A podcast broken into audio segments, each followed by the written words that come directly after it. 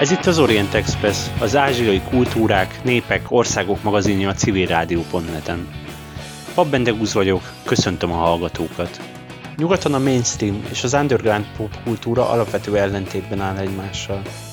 A fősodorbeli zenei előadók, sorozatok, divat stílusok rajongói, valamint a kevéssé ismert irányzatok követői között meglehetősen kicsi az átfedés. Ezzel szemben Japánban a két jelenség közötti határ elmosódott, az egyes szubkultúrák teljesen megférnek egymás mellett. Egy ilyen nagy népszerűségnek örvendő irányzat az úgynevezett Gyaru, mely leginkább egyfajta utcairányzatként definiálható. Az 1970-es években gyökerező mozgalom stílusjegyei közé sorolható a szőke festett haj, a barnított bőr, a túlzó smink, valamint a dohányzás és alkoholfogyasztás. A kihívó külsőségeken túl azonban egy, a hagyományos japán értékrendel szembe helyezkedő ellenkultúráról beszélhetünk, melyen keresztül betekinthetünk a modern japán felszín alatti társadalmi folyamataiba. A mai adásban ezekről a kérdésekről beszélgetünk Krajnyák Petrával, Pázmány Péter Katolikus Egyetem Kelet-Ázsia tanulmányok mesterszakos hallgatójával, a Refresher magazin újságírójával. Járványügyi okokból kifolyólag a mai adás online került rögzítésre, ezért a szokásosnál rosszabb hangminőségért elnézést kérünk. Az Orient Express adásainak elkészültét a Magyar Nemzeti Bank támogatja. Felhívjuk hallgatóink figyelmét, hogy az Orient Express adásai nem csak a civilrádió.net-en hallgathatók, hanem podcastként az interneten is, az expressorient.blog.hu oldalon, a YouTube csatornánkon, tovább a Soundcloudon, a Spotify-on, az iTunes-on és a többi podcast alkalmazásban, méghozzá bárhol, bármikor, bármilyen kücsivel.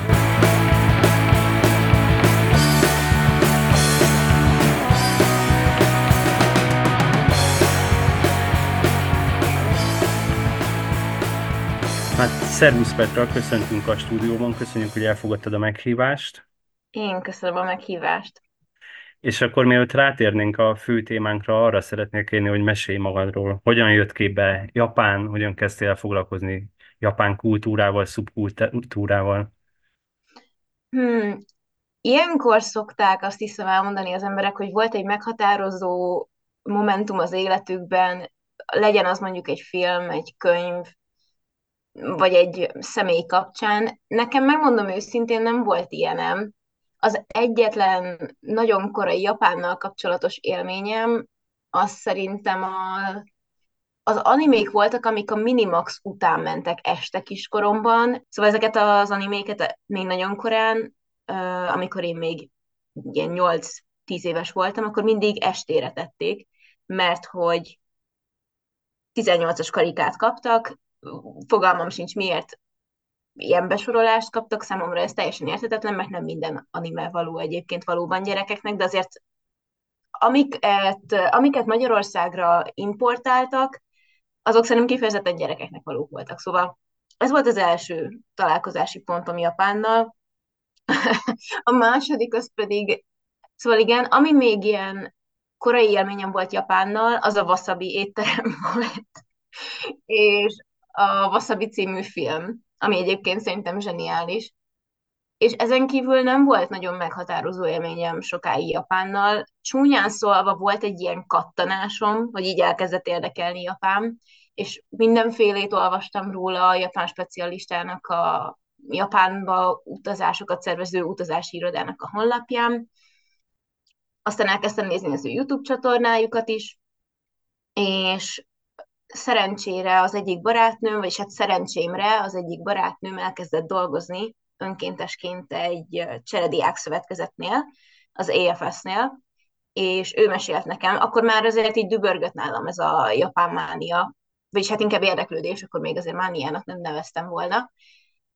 Üm, és ő mesélte arról, hogy van lehetőség kiutazni Japánba egy hónapra, mm, egy ösztöndíj keretében, és akkor arra jelentkeztem, megkaptam, kimentem egy hónapra tanulni, és hát azóta sajnos ez volt 2016-ban, igen, 2016-ban, és azóta sajnos nem tudtam ugye nyilván a világjárvány miatt sem Japánba, ennek ugye vannak azért anyagi oka is, mert azért nem olyan egyszerű kint Japánban létezni, azt azért valljuk be, hogy mm, már akkor elég drága volt kint az élet, most se sokkal olcsóbb, gondolom.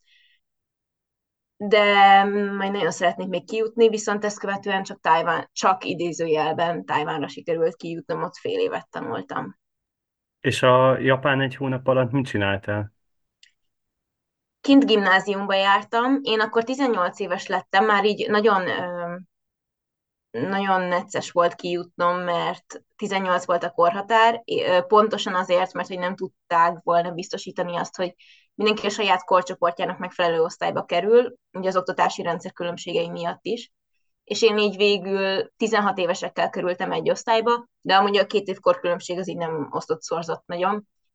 Igazából nagyon jól kijöttem velük, így a nyelvi akadályok ellenére. Én akkor még nem tudtam japánul, bár elkezdtem akkor tanulni, de olyan nagyon intenzív nyelvtanulásnak nem nevezném, amit előtte, meg amit kint folytattam, mert igazából nem ezért mentem ki, hanem csak, hogy megtapasztaljam kint a japán életet, hogy milyen Japánban élni.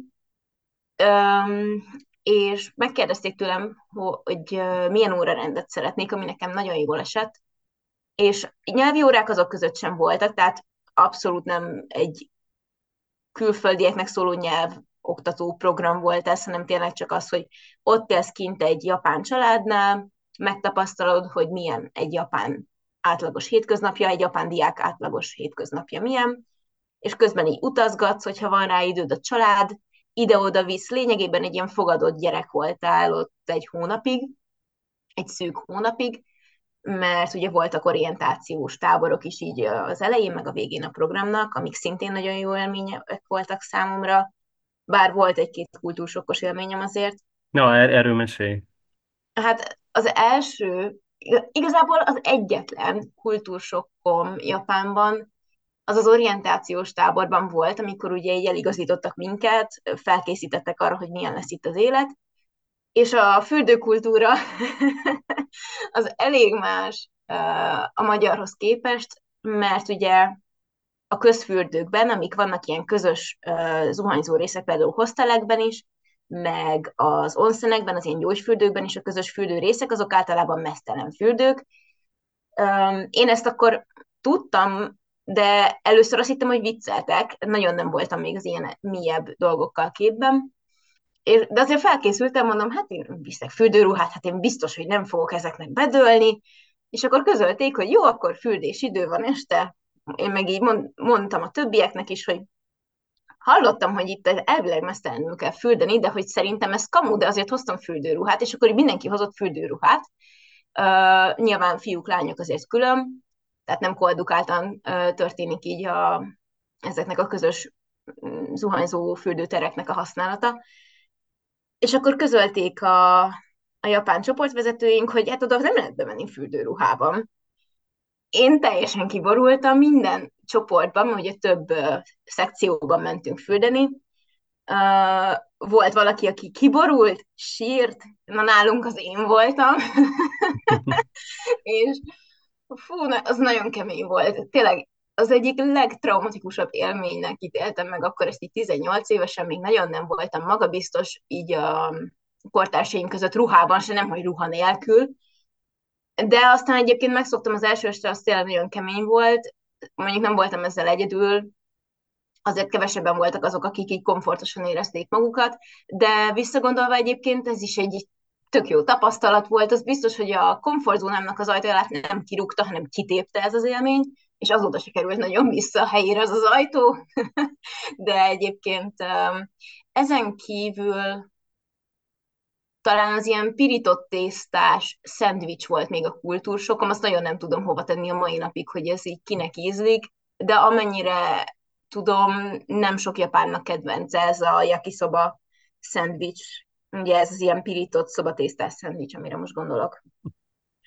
És uh, mi az, ami megfogott ez alatt az egy hónap alatt? Valahogy az egész országnak egy olyan atmoszférája van, én nagyon millió ember vagyok, és leginkább így a, az összkép az, ami megfogott. Valahogy nagyon otthon éreztem magam, abszolút nem volt honvágyam, nyilván azért a barátaim hiányoztak például, meg így a családtagjaim, de annyira nem éreztem azt, hogy így hazavágyok, mert kicsit azt éreztem, hogy így valahol a hazámra leltem olyan szempontból, hogy felszabadultabbnak éreztem magam, és így nagyon sok gátlásom feloldódott ez alatt az egy hónap alatt, ami ironikus tekintve, hogy egy eléggé szabályozott kultúráról beszélünk, de ennek a mélységeit, mint már mondtam, akkor még nem ismertem. De szerintem külföldiként megint más, és csak egy hónapot Japánban tevékenykedni, élni, mint mondjuk így életvitelszerűen ott élni japánként, vagy mondjuk külföldiként, akkor azért hosszú távon szerintem már érzékeltem volna a negatív hatásokat, de így egy hónap alatt annyira más volt az egész, és annyira ismeretlen dolog volt ott, és azt éreztem, hogy ezt nekem jobban meg kell ismernem. Így mindent, hogy hogy fér meg egymás mellett, hogy egy ilyen nagyon tipikus dolgot mondjak, a felhőkarcoló meg a sintó szentély, vagy a buddhista templom. Az öltözködés. Miért hordják a japánok az egyik este az öltönyüket, a másik este meg miért vesznek fel mondjuk egy ilyen nagyon mm, vibráló, ilyen flashy ruhát. Én pont Halloween-kor mentem ki, vagyis hát akkor mm, pont meg tudtam tapasztalni kint a Halloween-t, ami szintén egy nagyon népszerű átvett nyugati ünnep Japánban, és az a nyüzsgés, én Oszakában voltam egyébként, nagy szerencsémre, akkor nem akartam így vidékre menni, én teljesen ezt a nagyvárosi japán létet szerettem volna megtapasztalni, ami sikerült is ott, és tényleg annyira nyüzsgő volt, Budapest is egy elég nyüzsgő város, de azért így Ószakához mérve így semmi. Összesen mérhető a kettő. És valahogy így szerintem sikerült tényleg egy nagyon intenzív időszakot kifognom ott, ami, ami arra, olyan ingergazdag volt, hogy nekem hosszú idő kellett ahhoz, hogy feldolgozzam ezeket az ingereket, amit kint éltek, és szerintem ezért is választottam később a japán szakot. Yeah.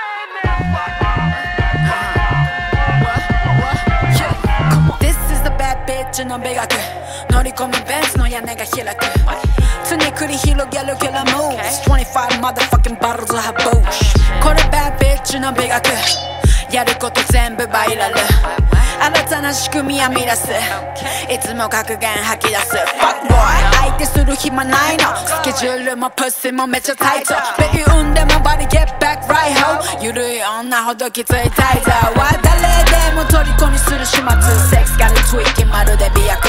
フレーズにオーガズムいたらす回路開通させるシナプス。Bad bitch 常己磨く。インスタの前に日記開く。Get money give love 私の美学。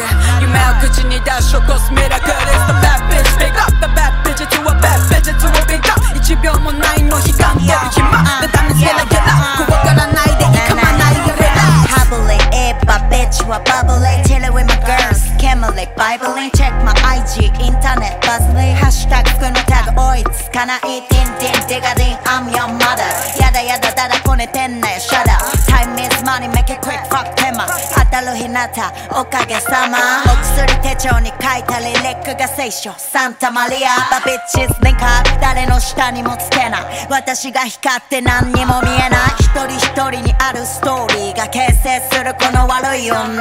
男とか女の話じゃスケールが小さい。出直してきなよビッグマン。バッビッチバービー Don't call me baby. 頭もあそこもどっちもメイキ自分は自分で喜ばせられる。並んだ中から好きなもの選べる。見たい私のプライベートならあなたは必要アップデート Real thing, fuck the check 歴史の癖もねいよいよクリア on the game So あとはやるだけ I'm a princess, I'm a, I'm a princess 光る愛サビなまるで ageless 可愛くちゃにはできない outrage お得意この声でシャープが好きって I'm a princess, motherfucking princess 本能を刺激するチェキビ積み上げてきたものが違う I'm a bitch stand up, down Turning up, turning up, turning up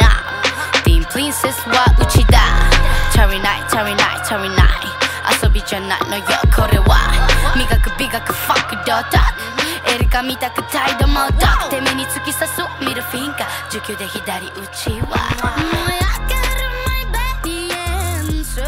Ez itt továbbra is az Orient Express. Krajnyák Petrával beszélgettünk a japán kultúráról. Hát előbb említetted, hogy a, a Japánban így elsődlegesen a kultúra fogott meg. Tudnál erről mesélni, hogy, hogy látod, hogy milyen szerepet tölt be a kultúra a társadalomban, hogyan fragmentálódik, milyen szubkultúrák vannak? A japán kultúra szerintem az eddigi kutatásaim alapján legalábbis azt tudnám mondani, hogy nagyon zárkózott volt így a, az 1900-as évekig. Ugyebár megtörtént a nyitás a bezárkózást követően. Ez ugyebár nem ismeretlen Ázsiában, Kína is volt, hogy elzárkózott a külföldi országoktól, ez Japán esetében is így történt a 17. század. A 17. század közepétől egészen a 18. század közepéig, és ezt követően ugye beáramlott nagyon sok nyugati, uh, nyugati trend, nyugati kulturális elem, amik uh, szerintem a mai napig kicsit nehezen összeegyeztethetőek a tradicionális japán kultúrával alapvetően, viszont valahogy nagyon jól ki tudták azt tapasztalni, hogy hogyan tudják úgy átvenni jobb szó hiány a nyugati vagy bármilyen más kulturális elemeket, hogy azon csavarnak egyet, egy ilyen japános fordulattal, és magukévá teszik. Úgyhogy egy nagyon hibrid, populáris kultúra jött ezzel ennek köszönhetően létre, és ez a hibrid popkultúra tényleg borzasztóan sokrétű, egy hatalmas országról van szó, hiába előregedő társadalom, mégis ott él 125 millió fő, tehát egy borzasztóan sokszínű ország jött létre, már csak az izolációból ö, fakadóan is. Nagyon sok sajátossággal rendelkezik, mind a popkultúra, mind a tradicionális kultúra. Összességében multikulturálisnak mondanám, mert tényleg bár zárkózottaknak tűnnek, de rengeteg mindent átvettek az amerikai kultúrából is, de nem tisztán amerikaiként tartották meg, hanem tényleg japánosították, ha úgy tetszik. És ez szerintem egy, egy nagyon kreatív hozzáállást mutat az én szememben legalábbis. Ennek nincsen egy nacionalista felhangja, vagy nacionalista beütése. Legalábbis számomra biztos, hogy vannak kutatók, akik ezt egy ilyen uh, japán nacionalista kulturális mm, módszernek vagy eljárásnak tartják. Én sokkal inkább a megérteni akarásnak egy kreatív módját tudom ebből kiolvasni. De nyilván nem kell velem egyetérteni, és én ennek örülök is, hogyha mondjuk mások más elméleteket mondanak a japán popkultúrával, szubkultúrákkal kapcsolatban, tradicionális kultúrával kapcsolatban, mert csak úgy lehet ebből egy építő jellegű diskurzust felépíteni, hogyha ütköznek vélemények. Pontosan ez a fajta japán dualitásnak is nevezhető, hibriditásnak is nevezhető, maradjunk a sokszínűségnél, ez Japánban egy nagyon intenzív diskurzust tesz lehetővé, és pont ezért a japán kultúra nagyon alkalmas arra, hogy valaki ezzel egy életen át foglalkozzon, legyen szó szubkultúrákról, popkultúráról, vagy a tradicionális kultúráról. Esetemben a szubkultúrákra esett a választásom, ami szintén nagyon eltér egyébként a nyugati definíciótól. Mert hogy, hogy határoznád meg a szubkultúra helyét a kultúrán belül? Alapvetően a szubkultúra a nyugati definíció szerint az ugye egy etnikai, regionális, gazdasági vagy társadalmi csoport, mely jellegzetes viselkedési mintákat mutat, és lényegében megkülönböztetik magukat az őket befogadó, átölelő mainstream fő kultúrától, vagy uralkodó kultúrától, ha úgy tetszik, saját normákkal rendelkeznek. Vannak, akik ezt egy alosztályként azonosítják be a többségi uralkodó kultúrán belül ezeket a szubkultúrákat, de mindenképpen egy lázadó marginális szerepet töltenek be összességében a kultúrában. És Japánban nagyon sokáig egyébként törzsekként hivatkoztak ezekre a kultúrákra, a zoku szóval illették őket. Ez a törzsi mm, kifejezés ezt a nagyon szűk, bensőséges hangulatot is tök jól megfogja szerintem. Tényleg arra utal, hogy van egy saját értékrendszerük, hitrendszerük, saját szokásuk, hagyományrendszerük, amik ők a kultúrán belül, a törzsön belül gyakorolnak, és ezt majd tovább örökíthetik akár mondjuk a későbbi fiatal generációkra, és itt most nyilván nem a vérségre gondolok. Um, tehát Japánban először ezt használták. És a szub, szubkultúra kifejezés, ugye nyilván az is egy angolból ta, transliterált kifejezés, a sabukaru, az angol subculture szóból, és ez először a 60-as években inkább a médiatartalmakat, különböző műfajokat, média műfajokat jelentett, majd a 70-es években inkább egy ilyen kollektív, kulturális osztályra, alosztályra kezdett el utalni, ami szerveződhetett, és szerveződhet a mai napig etnikum, nem szerint akár. Megmaradt ez a lázadó, marginális pozíciójuk a társadalomban, viszont sokkal inkább szerveződtek a populáris médiában reprezentált értékek, témák vagy műfajok szerint, és bizonyos médiafelületek, bizonyos műfajok, formátumok fogyasztására fókuszáltak már ekkor.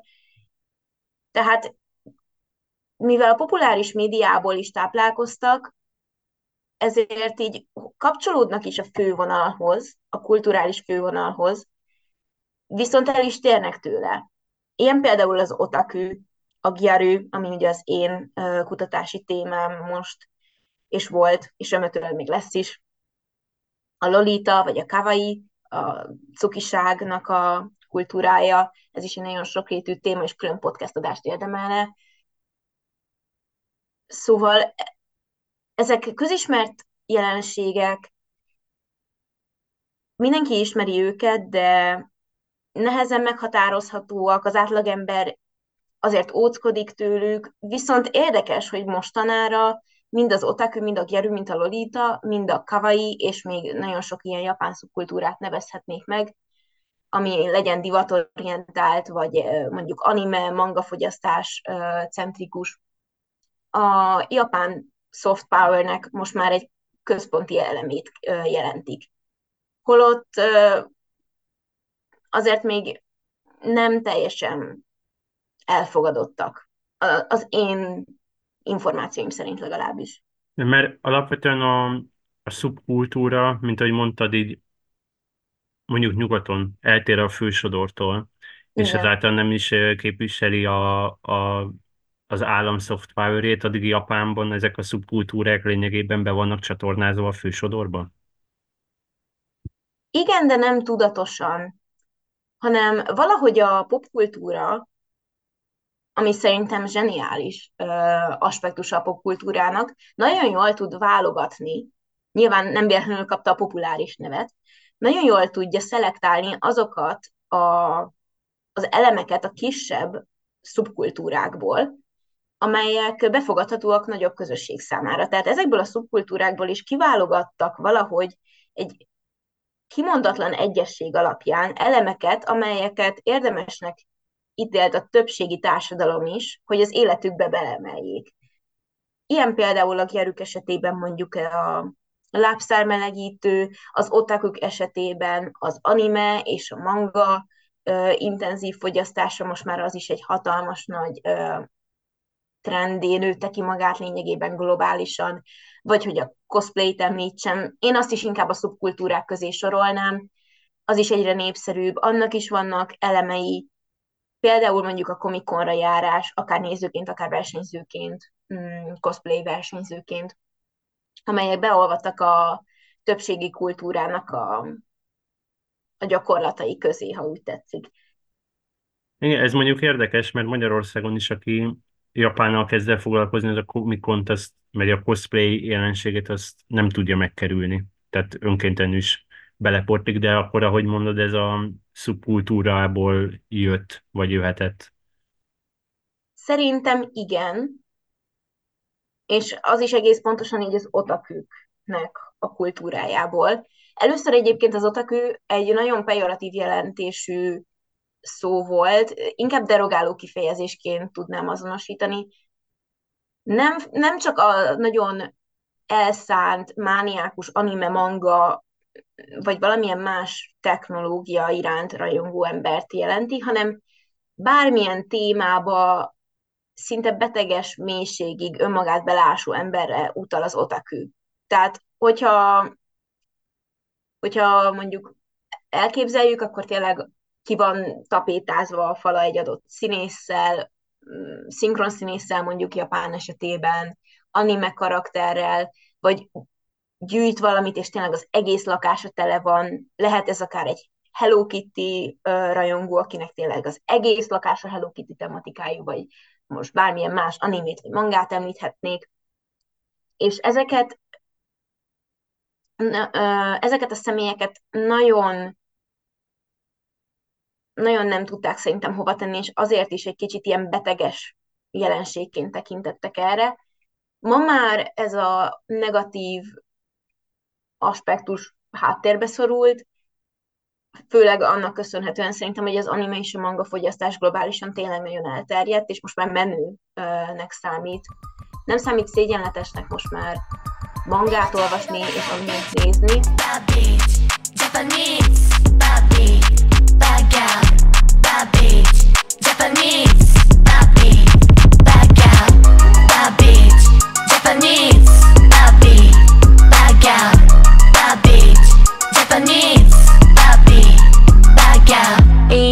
Instagram コメントいいねもっとちょうだいハートをロック泳ぎよくできない方まだ全然行くわ髪の毛ブロンドあの子との違いあの子私になりたくてなれない渋谷から六本木前髪チェックに私のナンバリバービーチジャパニーズバービーバーギャルバービーチジャパニーズ長い爪全然余裕 yeah 長い話聞きたくないごめん。ピチピチまで一年中日焼け。109に集合当たり前。つけまつげからコンカウドンキハローキティビーチ朝から夜元気。男の子はみんな私が好き。バービーチバババギャルバービーチジャパニーズバービーバーギャルバービーチジャパニーズ腰まで伸ばす髪ロングエコちっちゃいお尻デニムサイズ S 道玄坂右上がりいじじビジュアルするなら喧嘩でいい。彼氏いるし他いらない。ピンク振りもスペンライあいつダサいから LINE は返さない。メンションされても返事返さない。つけまつげからコンカウドンキハロキティビーチ朝から夜元気。男の子はみんな私が好き Barbie, ba ba bad girl. Bad Japanese. Barbie, bad girl. Bad Japanese. Barbie,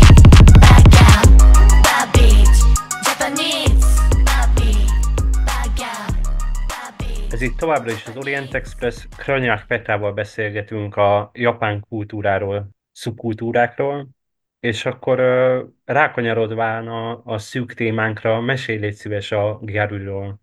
Mi ez, hogy határoznád meg ezt a jelenséget, hogyan alakult ki? A gyerű az ugyebár szintén egy angolból átvett kifejezés. Az angol gél a görnek egy nagyon szlenges verziója lényegében ez.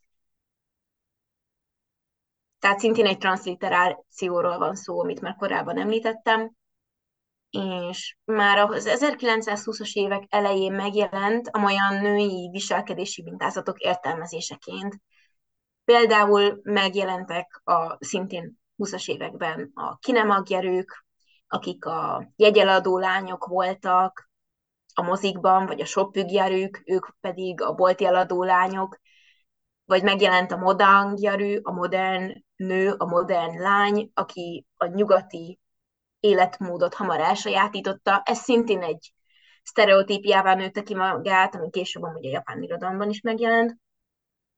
Majd a 70-es években megjelent a Wrangler Farmer márkának a Gale nevezetű farmere, amit már ekkor összekötöttek ezzel a nagyon divatos, nagyon menő hmm, nőtípussal. A Geru, mint szubkultúra, mint ifjúsági kultúra, az pedig ugye a 90-es években jelent meg, ami később egy popkulturális jelenségé nőtte ki magát, a már említett Shibuya volt a központja, és az egyik legelfogadottabb elmélet szerint először az ilyen 13, 16, 17 éves lányok próbáltak meg először klubokba belógni, úgyhogy fiatalabb korukat próbálták ugye balástolni sminkjükkel, öltözködésükkel, és ezeket a csíma barátnőket, az első gyarukat utánozták a külsejükkel, és a diszkók, szórakozóhelyek biztonsági őrei nevezték őket először elméletileg koggyarüknak, vagyis kis gyaruknak. És ez végül a szubkultúra első stílusának az elnevezése is lett, amit összességében ugye Gyaru névvel illetünk, és ennek van rengeteg alstílusa. Az egyik ugye az említett Kogyaru is, ami a 13-18 éves fiatal lányok stílusa volt ekkor, és az ő megjelenésük a 90-es évek elején megalapozta magát az egész szubkultúrát, amit meg ugye általánosan Gerőnek nevezünk.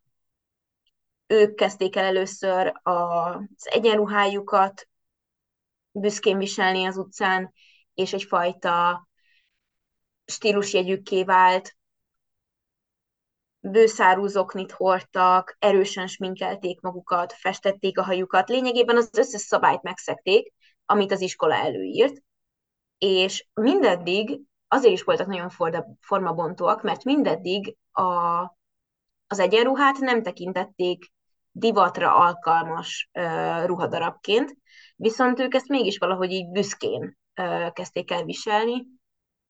Egyes elméletek szerint azért, mert az elitiskolák, az elit gimnáziumok versenyezni kezdtek egymással, és ennek az egyik eszköze az iskolai egyenruha volt, és egyre szebb, esztétikusabb ruhákat kezdtek el a fiataloknak biztosítani, amit már a fiatalok később, tini éveikben alkalmasnak ítéltek arra, hogy iskola után ebben mutatkozzanak.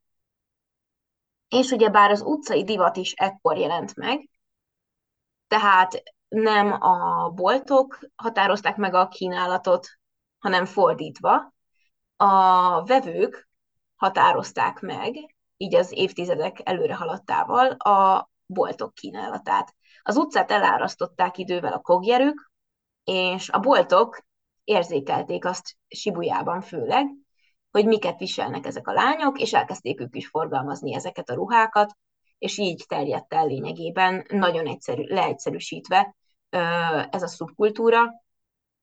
De ugye, mint említettem, az internet előtt járunk, és inkább a szájhagyomány útján terjedt ennek az egész stílusnak a létezése.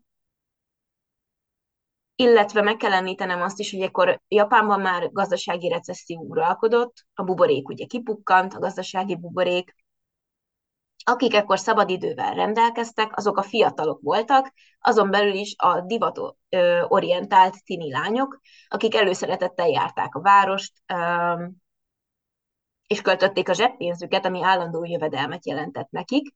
Korábban amúgy a japán popkultúrában, meg a divatban az egyetemisták voltak inkább meghatározóak, akik így a trendeket alakították, vagy inkább képviselték, diktálták, ha úgy tetszik. Viszont a gazdasági recesszió beütött, sokkal kevesebb szabadidejük lett, hiszen akár több munkát is végezniük kellett, hogy az egyetemi tanulmányaikat finanszírozhassák. Emellett sokkal keményebben is kellett tanulniuk azért, hogy később egy stabil egzisztenciát biztosíthassanak maguknak. Tehát ők így kiestek a popkulturális pixisből, és a helyüket pedig a fiatalok tinik vették át, akik tartós jövedelemmel rendelkeztek zseppénz formájában, rengeteg szabadidővel, és a, a, a gazdaság idézőjeles hanyatlása miatt egyre nagyobb igény volt az olcsóbb termékekre, amit történetesen kik tudtak megfizetni, nyilván az gimnazisták, és mindez hozzá, minden adott volt lényegében ahhoz, hogy ők a divat formálóivá váljanak, és szerencsés sem úgy alakult, hogy a gyarű stílus volt az, amit ők elterjesztettek. A, ami nagyon feltűnővé tette a koggyerüket egyébként, az ugye a sminkjük volt, a festett hajuk, illetve a barnított bőrük. Akár csak a többi ázsiai országban, Japánban is inkább a fehér bőr, ami a szépségideálnak megfelelő, az a fehér bőr Japánban is, akár csak a többi ázsiai országban. És a gerük ugye mesterségesen barnították a bőrüket, emiatt őket nagyon nem tartották vonzónak, és a nyelvükben is egyre inkább lázadtak a tipikus japán szépségideál ellen, az úgynevezett Yamato Nadeshiko ellen, ami ugye ez a nagyon szofisztikált, feminin, hosszú fekete hajú, fehérbőrű, makulátlan, lágy szépséget jelenti. Na már most ők káromkodtak, barnították a bőrüket, csúnyán viselkedtek, ha úgy tetszik az utcán. Értem itt azt, hogy terpezben googoltak, vagy ültek, vagy a földön ültek, nem törődtek az illemmel, nem tisztelték az idősebbeket, tehát ez a lázadó életmód is kapcsolódott ehhez a szubkultúrához. Nagyon sok szabálynak meg kell felelni a fiataloknak ahhoz, hogy ők beillesz, beilleszkedhessenek a japán társadalomba, és a gerők voltak azok, akik ez ellen elkezdtek lázadni, formabontó módon ráadásul a nők, ami eddig nem nagyon volt jellemző Japánra, és sorra döntötték meg a tabukat. Például mondjuk, ami a szexualitást illeti, explicit módon fejezték ki azt.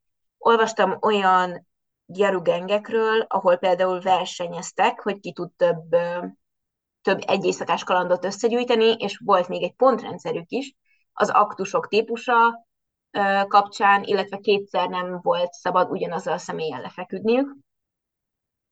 Tehát így nagyon-nagyon formabontóak voltak minden szempontból.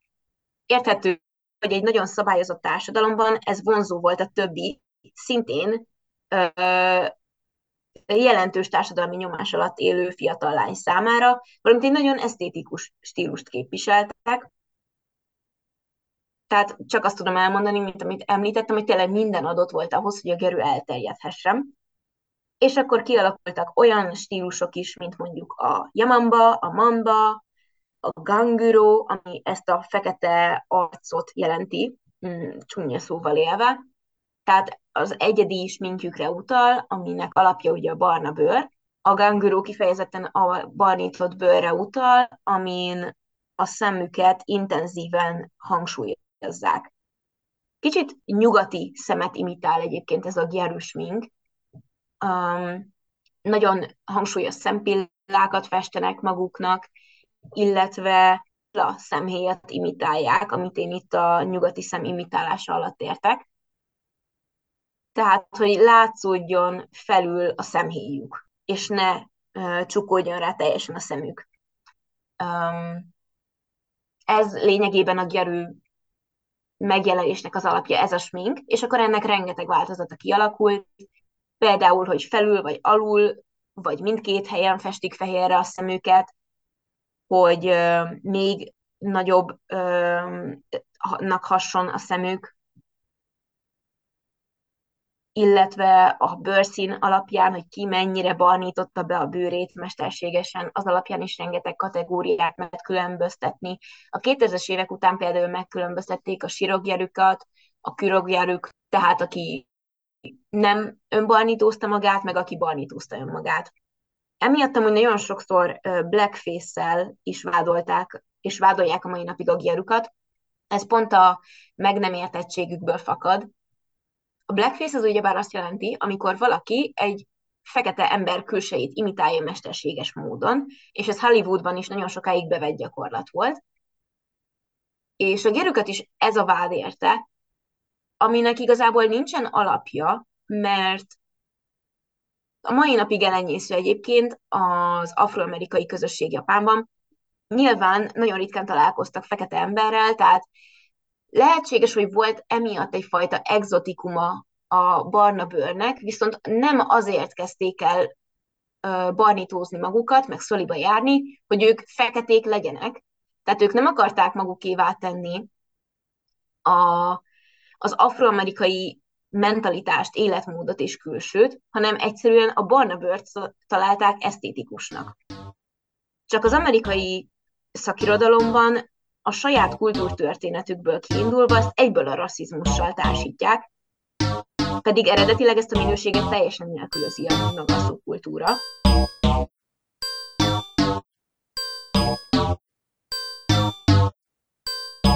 Jaden Rose's Mafia. ギャル超かわいい遊びたい可愛い子がいいギャル超飲む好きシケブリおいえブリブリ I gotta go 可愛い子ナンパしよう Getting asshole. 可愛い子宝物ジェリより輝く大麻のよう入れて asshole.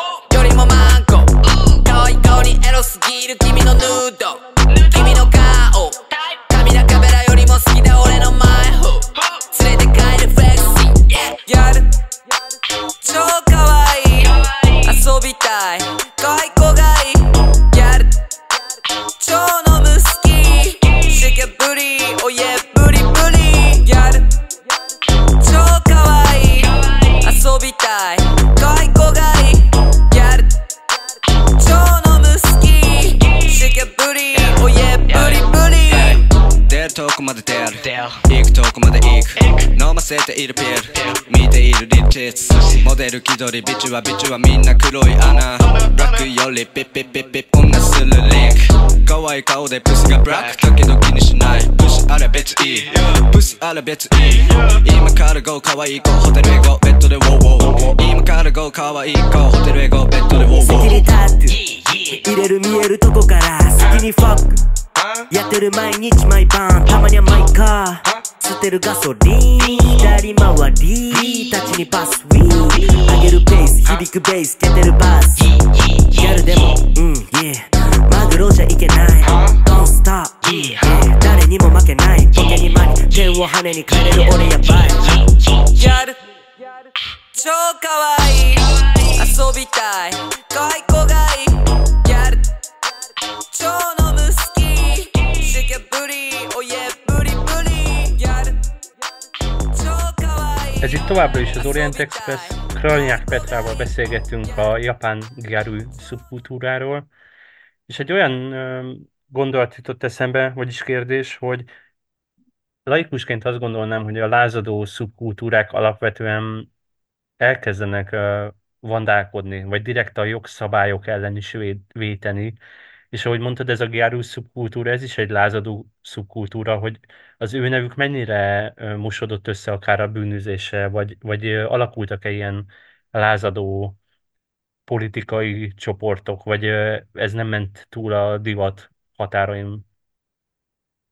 Inkább a divat maradt az ő lázadó szellemüknek a, a inkább a divat maradt a lázadó szellemüknek a platformja.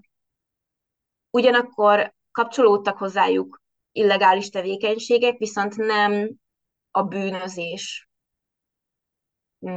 kapcsolódtak, hanem a szexmunkához, illetve a prostitúcióhoz, ami a mai napig egyébként illegális Japánban. De egyébként voltak olyan női szubkultúrák, amik mondjuk agresszívebben és erőszakosabban lázadtak, például a szükebanok, akik például vandálkodtak.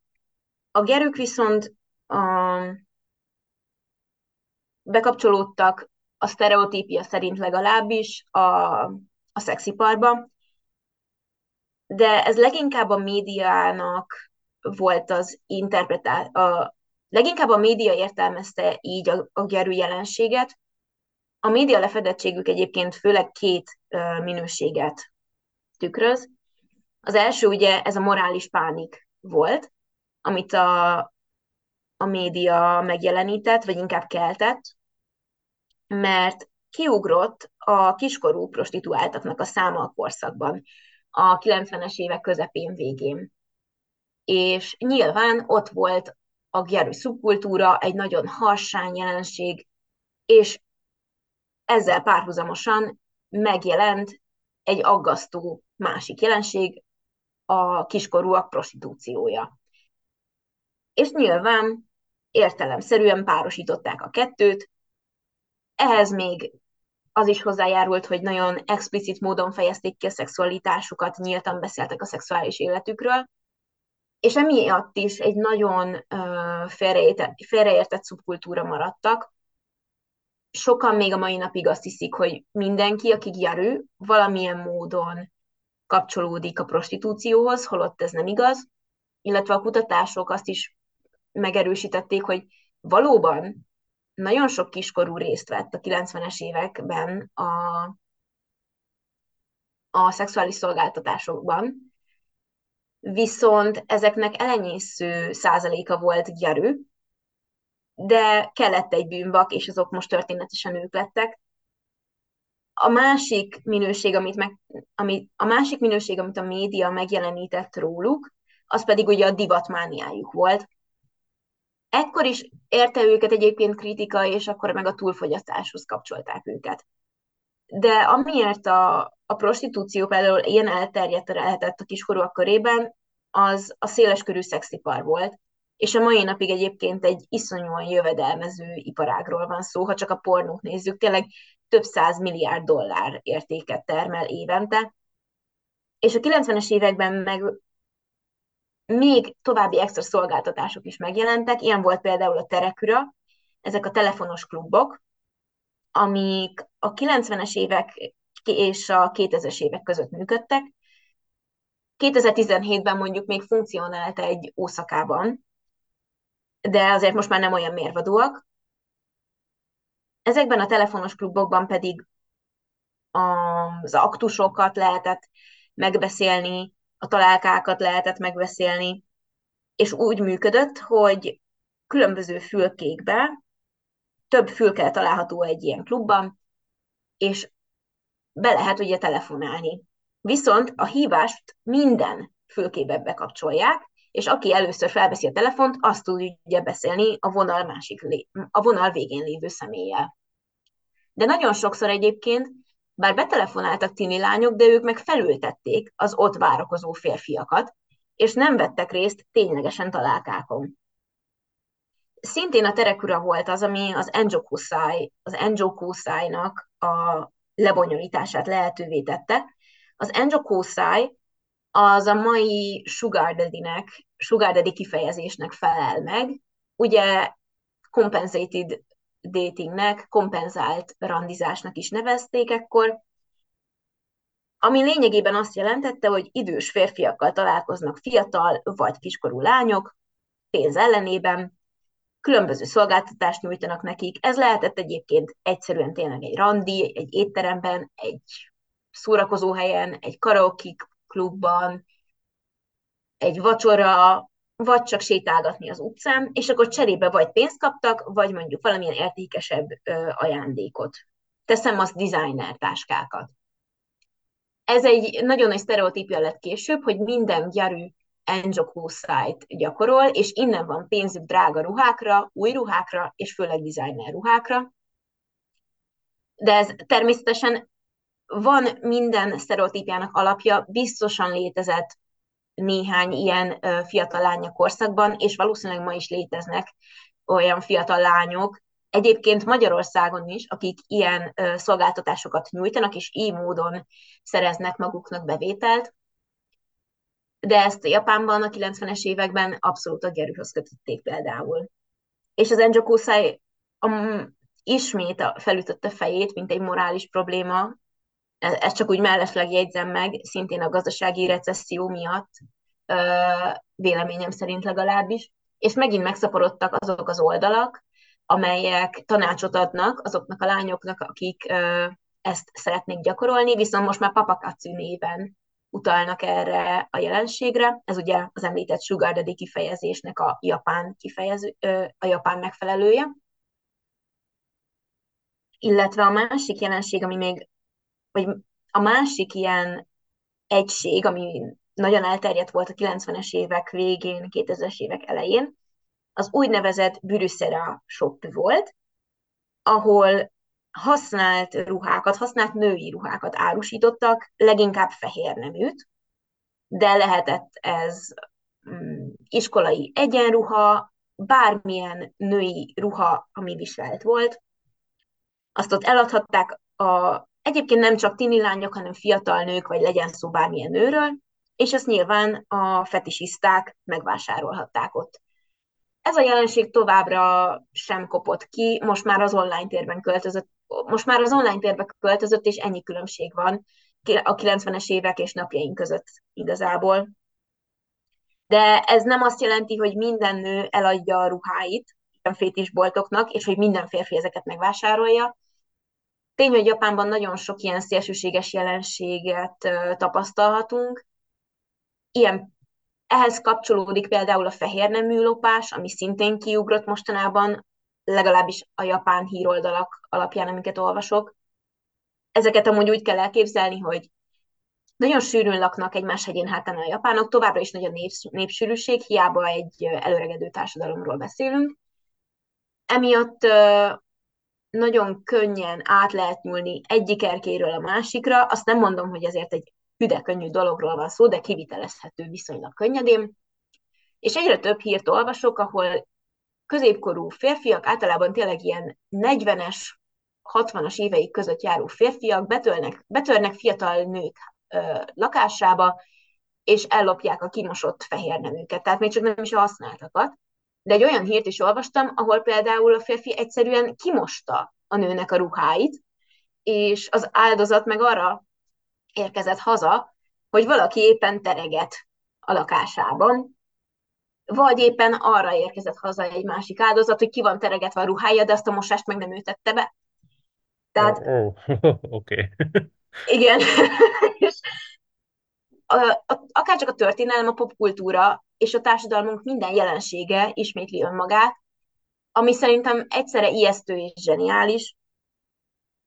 Szóval, amit ebből ki akarok hozni, ebből a nagyon kusza gondolatmenetből, hogy Japánban tényleg nagyon sok szélsőséges jelenség előfordul, emiatt sokan ugye aberáltnak nevezik őket, aminek amúgy a Gerőt is megpróbálták beállítani a 90-es években, vagy deviánsnak, és még nagyon sok kifejezéssel illetik őket.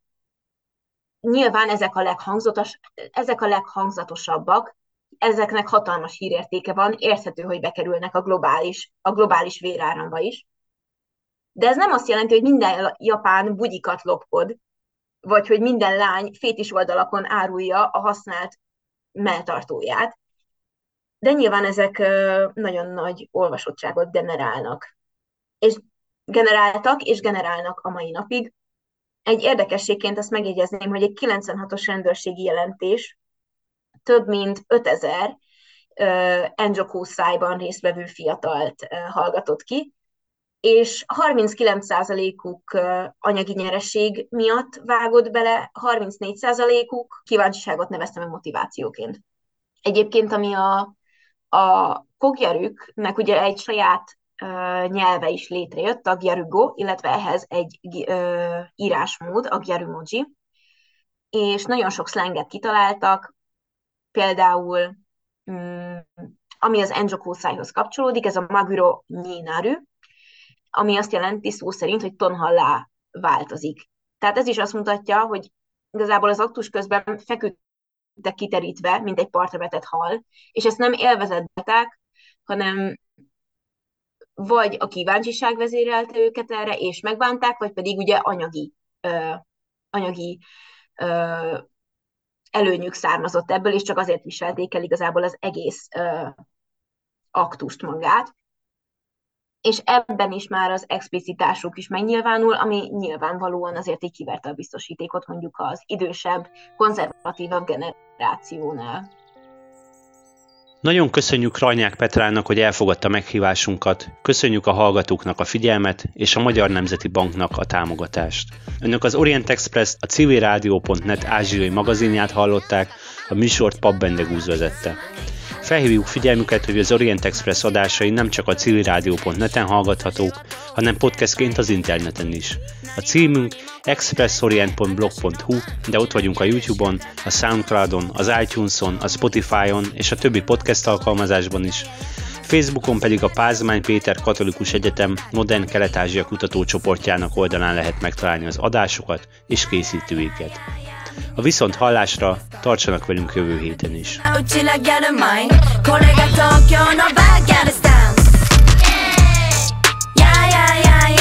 ミニスカルーズにスカー強かわいい。やりたいようにやったらいい。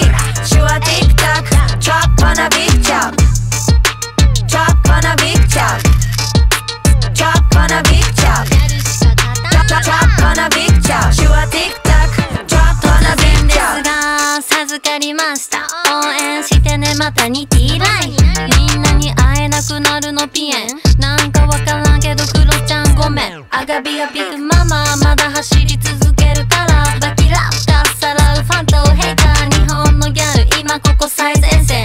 やりたいことあるなら行動せいビッチ好きなこと真面目にやる何度食らってもまた立ち上がる。リスペクト働くギャル TikTok 時代はうちらが作る。ミニスカルーズにスパイ。ク変わらぬ絆うちらギャルマイン。これが東京のバーギャルスタンス。